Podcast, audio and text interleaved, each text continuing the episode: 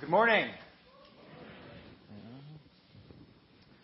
So you might notice that we've uh, started to add a little um, carpet here, a little extra carpet, so that I don't trip. Because if you, if you noticed, I've, this is my fourth time preaching here, and um, I tend to wander, and so I. Um, they've graciously given me something so that I don't trip and, and hurt myself. So uh, praise God for that. Let's read these words from Psalm 150. Praise the Lord. Praise God in His sanctuary. Praise Him in His mighty heavens. Praise Him for His acts of power.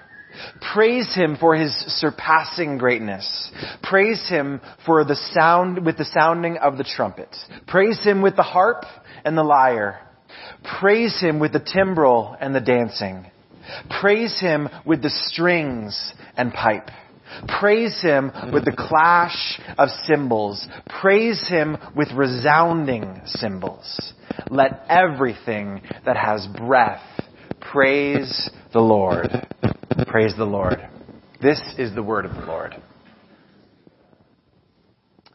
Well, in this very final psalm, not the final psalm that we're going to be working through this summer, but the final psalm of the whole Psalter, the writer goes to this pure, untarnished, un, uh, you know, just unadulterated praise. Just like that song that we just sang, Holy, Holy, Holy is the Lord God Almighty who was and is and is to come. It is just this, this total place of adoration. There's no, nothing about our worldly troubles, our struggles with our enemies, or their, or our trials. It is holy and focused on God and His greatness, His love, His power.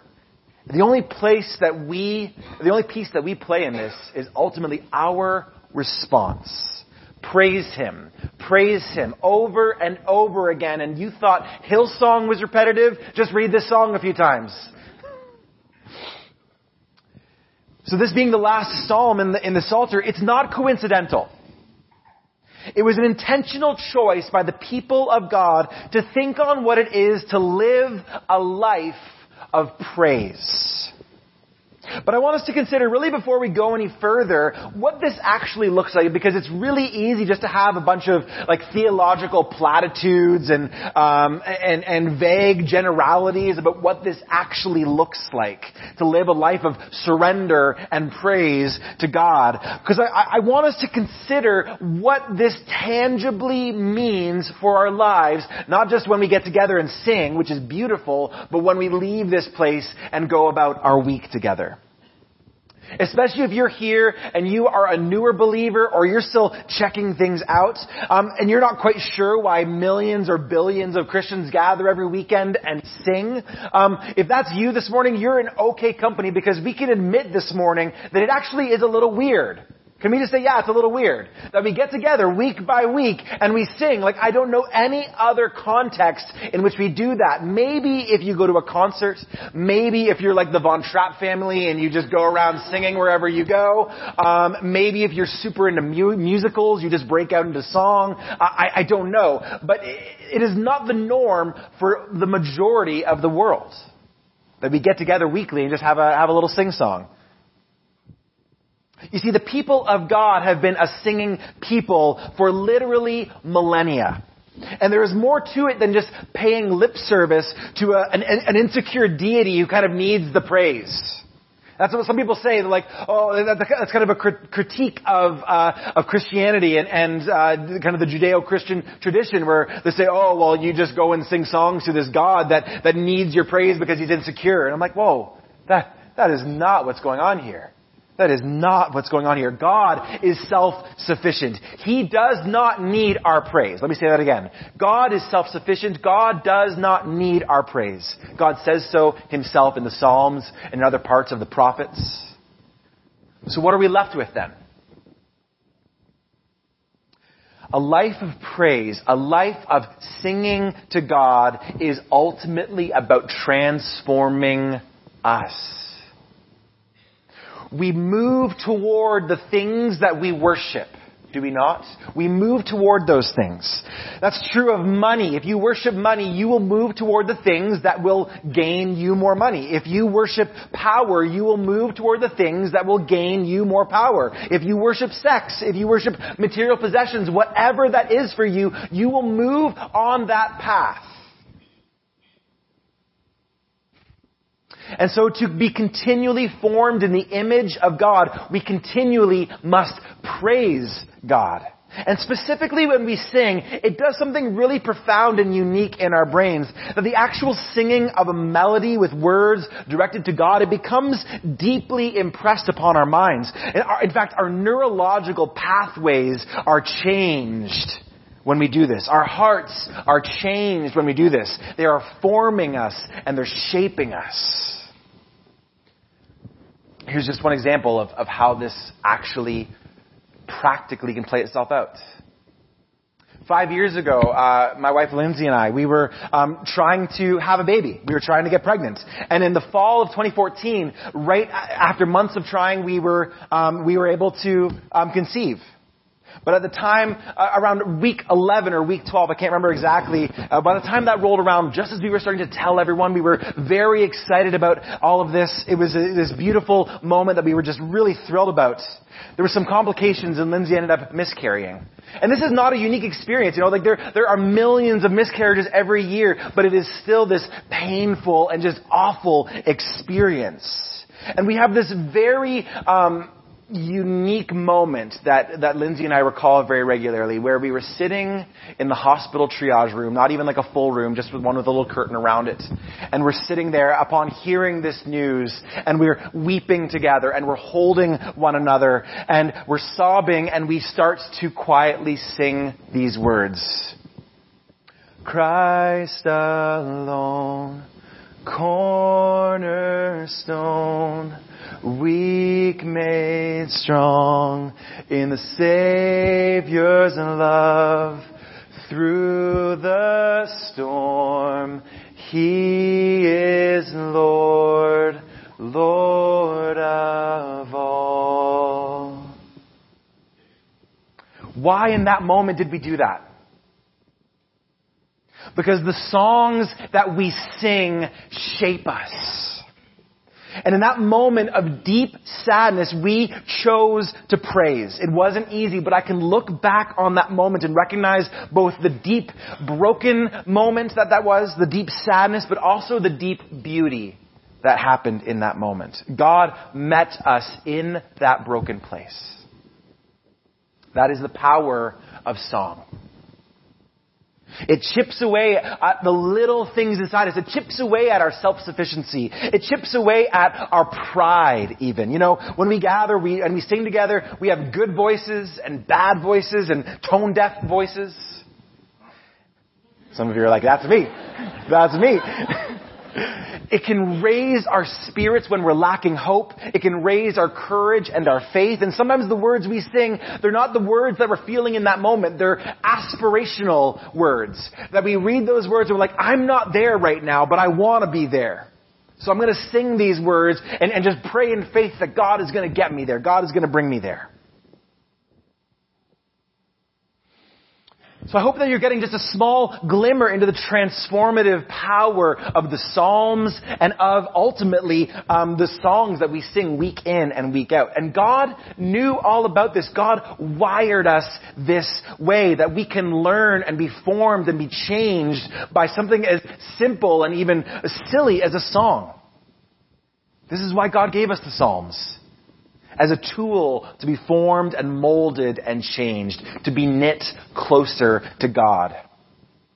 So I just hope that this, as we kind of go a little further into this, I hope that this gives us a category for both this, this praise psalm in particular and the songs that we get together and sing week in and week out. It is not rote tradition. It is forming us for a life of praise. Amen?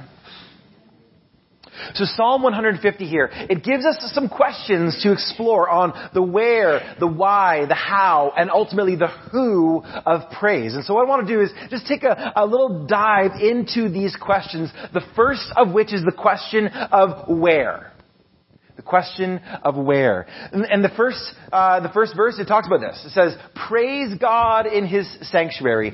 Praise Him in His mighty heavens. Now, the word that appears there, sanctuary, um, it, it could be more properly interpreted as in His holiness, in the, in the holiness of God. But practically speaking, it's referring to a gathered place of worship. And um, this could really mean anything. Over the generations, over the centuries, this has drastically changed. You know, the Israelites, they would gather to worship, initially they would gather to worship around a tabernacle, and later on in the temple and, then, and in synagogues. The early church would often worship only in homes. Or in, eventually there's, if you go to some areas in like modern day Turkey, like Cappadocia, there's some beautiful places you can go where, where there, you see the caves where they worshipped. Eventually, though, they were able to build these buildings of worship, and eventually even state-sponsored buildings of worship.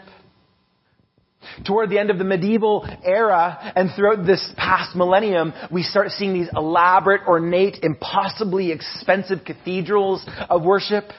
In the 1700s, as the Methodist movement was getting off the ground, you had people like John Wesley and George Whitefield that were uh, that were um, doing open air preaching. They would just find a field somewhere and they would just invite everyone who wanted to come and hear. And it was like this slightly subversive thing because for the longest time it was like, no, no, no, no, you only do that in church. In a church building, that is the proper place to do it. And they were really messing with the system and doing it in a public place. In our current era of post-Christendom and globalization, churches gather in gymnasiums, in huts, in shacks, in ornate stone buildings, in massive buildings that look like shopping malls, in stadiums, in homes, in theaters, in cafes, and yes, even in remodeled school buildings. And if you're anything like me, You've probably asked some questions about some of those things. You've had some opinions on some of those things. I remember visiting um, the UK a number of years ago with Lindsay. Uh, it was in 2014, um, and we went to York Minster. It's a beautiful cathedral, um, probably my favorite building in the world that I've been to thus far. There might be some others. Maybe if I travel at another point, I'll find another place that kind of meets this criteria and then some. But I just found this place so beautiful, and the, the bones of it date back to like 300 AD. This was primarily built in kind of the Gothic era, medieval 1100s, 1200s kind of thing. And it is just an incredible piece of architecture. I was just blown away. And we walked in, and I felt this, this conflicting feeling. Yeah, there's just a few pictures here. The, uh, the first one was mine. These two I stole off their website. Um, but I had this conflicting feeling where we walked through and I was just in awe of the beauty, but also I was like, ugh, that was really expensive. Like even just the upkeep and, you know, they've had several fires over the years and, and it's just like a monumental cost, right? And I'm like, man, is, is that, like, is that what God was after? Is that, did God need that, you know? But then I started thinking to myself, okay, well, the people who designed this, the people who built this, they were doing it because they felt that they wanted to just give some small way of, of offering their gifts, their expertise to God. So I'm, I'm a little ambivalent. I'm a little double-minded on the whole thing. But ultimately, the point is not where we worship, but it's the fact that we do worship. It is not where, it is the fact that we do. And when we worship, it's, a, it's like a little meeting place where heaven meets earth, which used to be um, uh, under the Jewish understanding, it was you'd have to go to a specific place. You'd have to go to the temple, and you would have to meet with God there. And the priests, they had this special opportunity where they could a couple times a year go behind the holy of holies and experience the presence of God in this profound way. And that ultimately now is available to us every moment of every day, especially when we gather. It is this beautiful thing where heaven intersects with earth when we gather and pray and sing and preach. It's also worth mentioning that this psalm, Psalm 150, was meant, like all psalms, to be written and, sorry, read and sung together in community. I sometimes hear people say, well, I kind of prefer to worship God when I go for a walk in the forest. And I, I commend that. I, I think that's a beautiful thing. I think that is very valid and worthwhile, but it cannot replace what we did this morning and what we are doing this morning when we gather together. It cannot replace that. It can be a wonderful addition to, but not in place of. Together, we praise God in the sanctuary. We praise Him in His mighty heavens. And we do this as a response because of all that God has done. This is the why. We do this as a response to all that God has done. It says these words. Why? Praise Him for His acts of power. Praise Him for His surpassing greatness. There are really two reasons that are highlighted, and, and they're just plainly written there. It's, we're praising God, why? For His great works and for His nature for God's works and God's nature. We respond to God in praise because of all that He's done and all that He will continually do. And specifically, we praise Him for His saving acts, the ways in which He's brought um, darkness out, uh, brought us out of darkness and into light, the ways in which God has given us new life, the ways in which we've been helped in impossible scenarios where the only way that we could possibly uh, be saved is by the grace of God. This is an exercise in looking back and being thankful for the path that we've been set on because we can see the pain and the heartache that God saved us from if we had gotten what we wanted or what we thought we needed. I've been in lots of scenarios where I'm like, thank you God that you did not give me what I asked for. Because it would have been a mess. And when we praise Him for His previous faithfulness, we can be assured of His future faithfulness. There are several Psalms where the writers just recount the story of, of Israel's salvation from the hardships of Egypt. Where they go through great detail to remind themselves of what God has done so they can be assured of what God will do again. This again is the power of singing. It spiritually forms us through the act to be looking ahead to say, God, I want to be that way again. I want to experience your faithfulness. But we not only praise God for the things that He's done, it's not some transactional kind of thing. We also praise God for simply who He is, God's nature. That we worship a God that is so other, so holy, and yet a God that is accessible and a God that we can call friend. That we worship a God so transcendent and yet a God and a God that is near to us through Jesus and through the Holy Spirit. But how could we possibly bring an offering of praiseworthy enough? So we move from the why to the how. If this is the God that we worship, what could we possibly say? What could we possibly sing? What could we possibly do that could ever be enough? That would invoke something that God would receive? People have been obsessed with this question of proper worship and the, the, what we kind of call in, in church circles the, the worship wars. And it goes all the way back to um, Genesis chapter 4. the first recorded murder was over worship. You have Cain and Abel. They bring an offering to God. Cain brings an offering of, uh, of a harvest, and Abel brings an offering of an animal. God accepts Abel's offering, and God rejects Cain's offering. The, Bi- the Bible is totally silent on why. It does not say, oh, well, you know, this is why this offering wasn't acceptable. I mean, there's a precedence, if you read through like Leviticus and some of these other books, there, there is a precedence that God accepts grain offerings and animal offerings. It's all in there, right? Um, so why did God reject Cain's offering? And we're like, ah, this is like, we gotta figure this out. And that's kind of the point that we get to grapple and wrestle with this. That we get to grapple with um, the text, what the text doesn't tell us.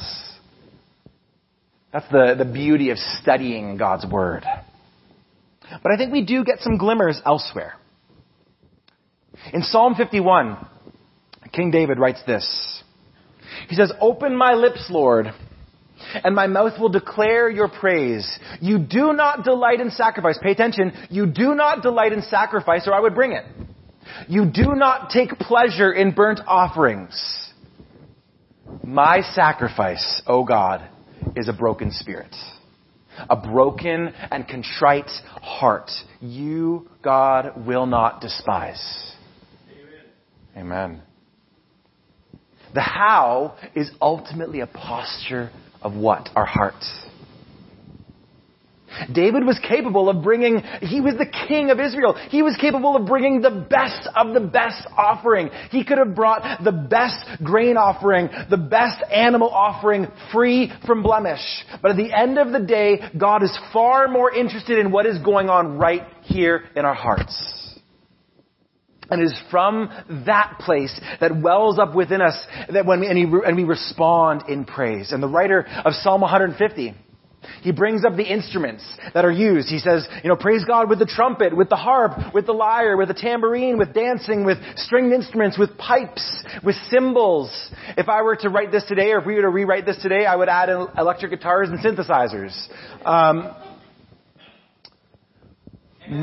amen. Modes and methods will change. They do. They will change from generation to generation, but we praise a God who is unchanging. And that is a beautiful and good thing. And these uh, instruments are, in the most literal sense of the term, they are instruments used, they are tools used to praise God. They are a means that express what is going on inside our hearts. But this list of how we should praise God crescendos at the very last line. It says, let everything that has breath praise the Lord. It doesn't say everyone. I want you to note this very, very carefully. It doesn't say let everyone who has breath. That would be very simple. It says let everything that has breath praise the Lord. That was an intentional word choice. Everything with breath praise God with all that we have. This is a foretaste of the eschatological or the end times promise that we see in Revelation chapter 5, which says these words. Then I heard every creature in heaven and on earth and under the earth and on the sea and all that is in them saying, to him who sits on the throne and the Lamb be praise and honor and glory and power forever and ever. Amen all of creation, not just us. All of creation is worshiping and we're invited to join in. It's like they're already doing it. They're already having a good time praising God through being what they've designed uh, themselves to where God has designed them to be. And we're invited to join in. This sort of image from Revelation 5, this should bring us to our proverbial knees in awe and wonder, and yet so often from week to week, we come with our agenda and our expectations, and when they're not met, it kind of sours our experience a little bit, doesn't it? You know, some of you have, over the past number of months that I've been here, you've given me, um, you know, some gracious and thoughtful feedback, and I'm not talking about you, so please don't mishear me. Some of you, on the other hand, and I don't know this because I don't, I'm not pointing any fingers, I'm just knowing our hearts. I know that this is the way our hearts tend to operate. um, that they can't even enter in. When you come in this place to worship, to sing, you can't even enter in because you're so focused on the details of worship.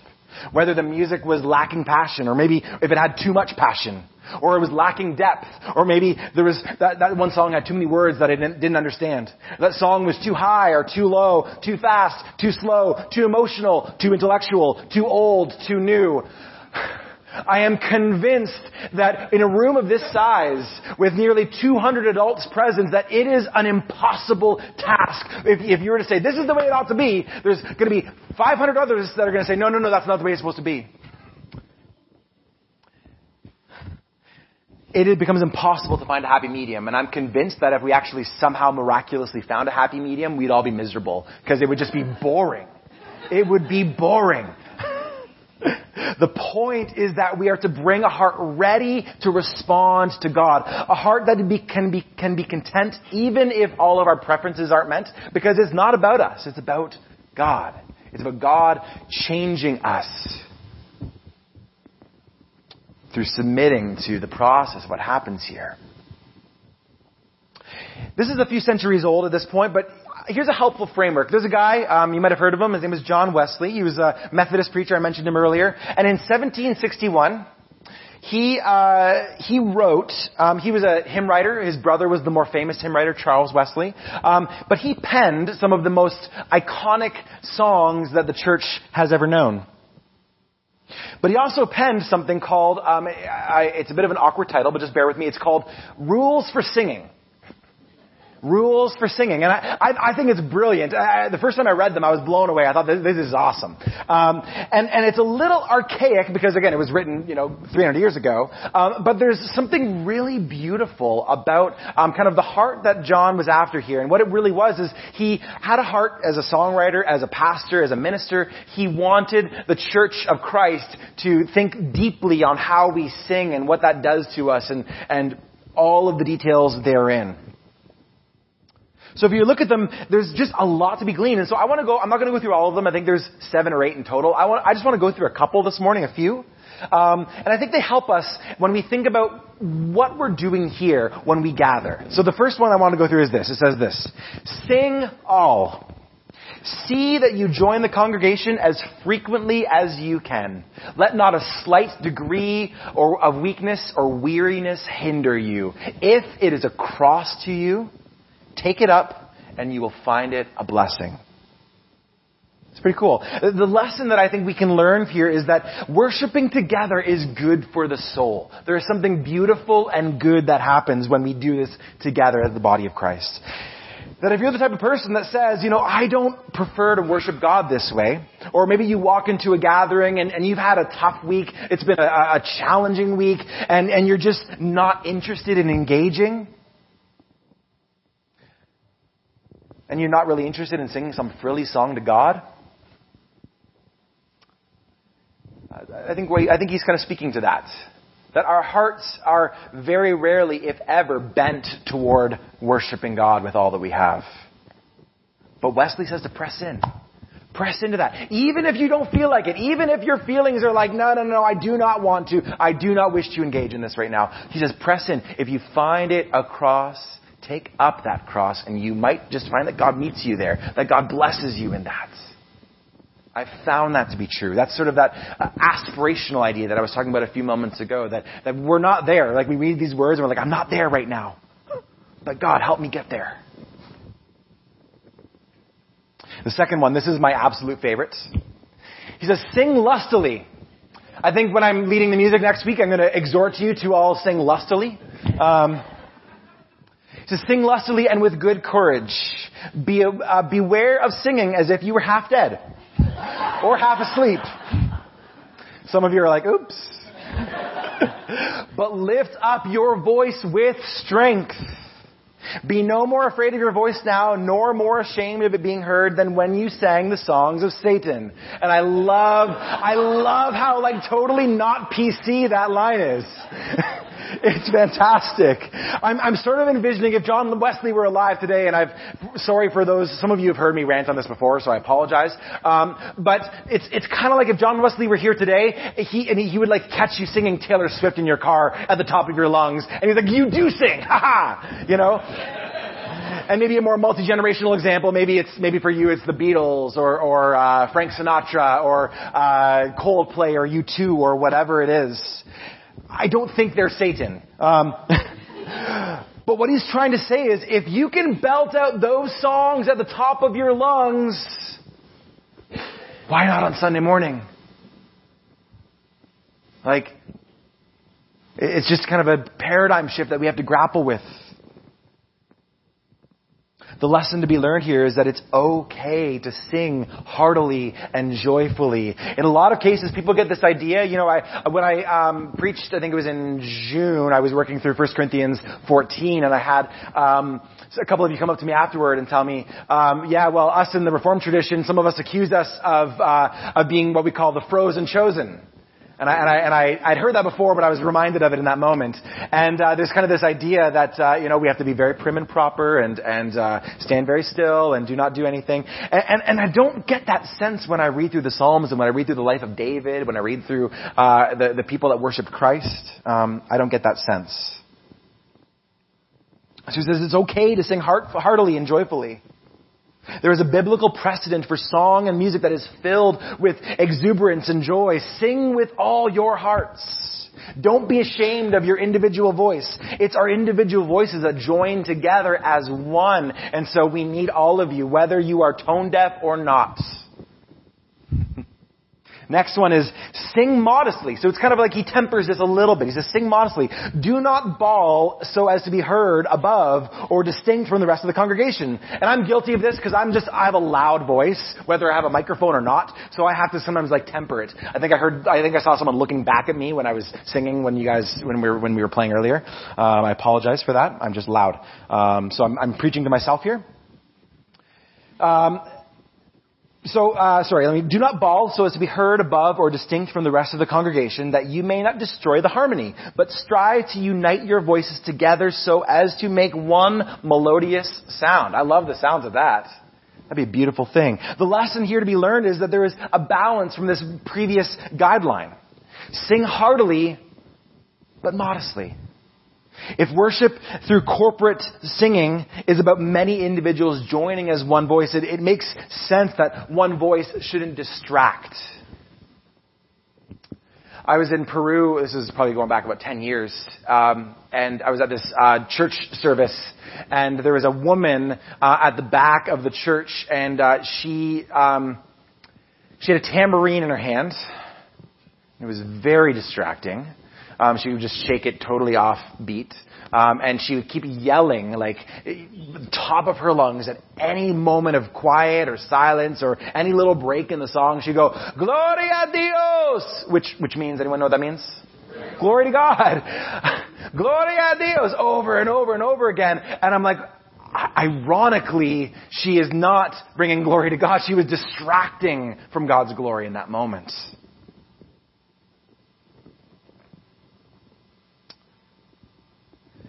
The last uh, little rule for singing is this one. It's his last one. It says, sing spiritually.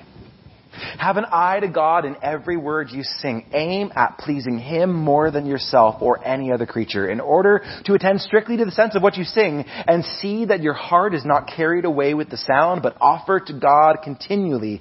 So shall your singing be as the Lord will approve here and reward when He comes in the clouds of heaven.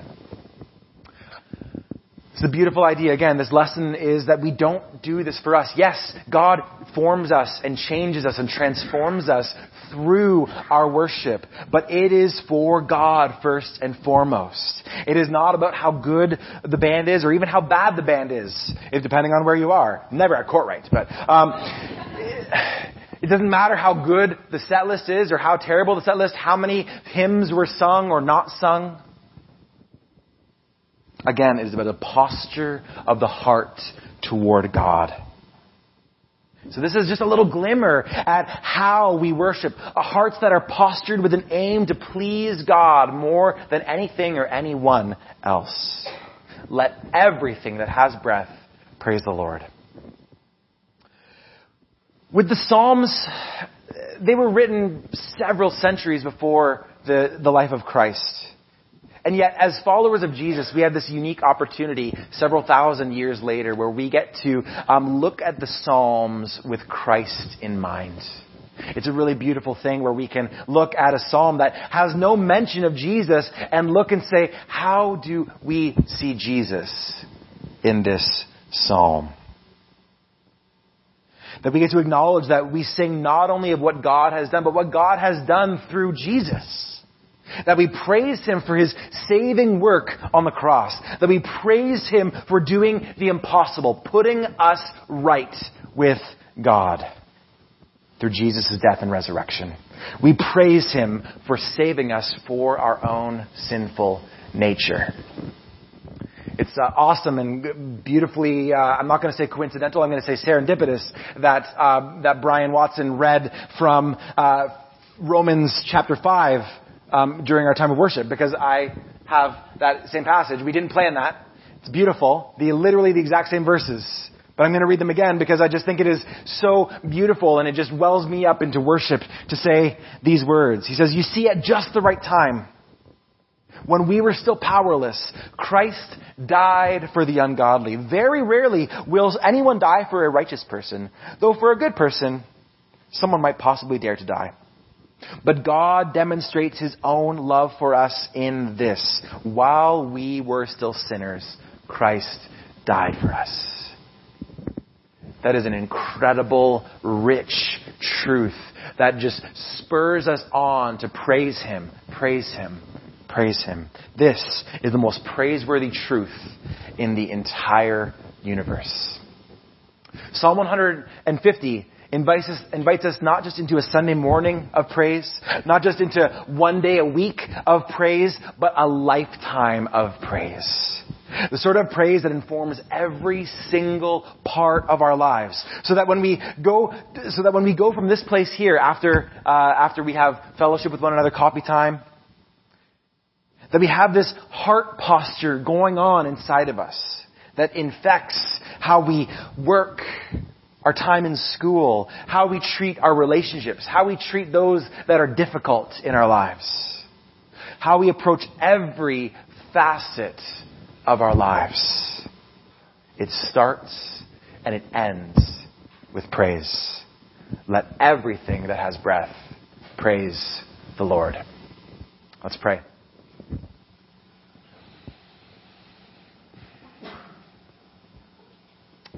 God, I, I pray that we in this moment would be reminded of the incredible truth of all that you have done through Jesus.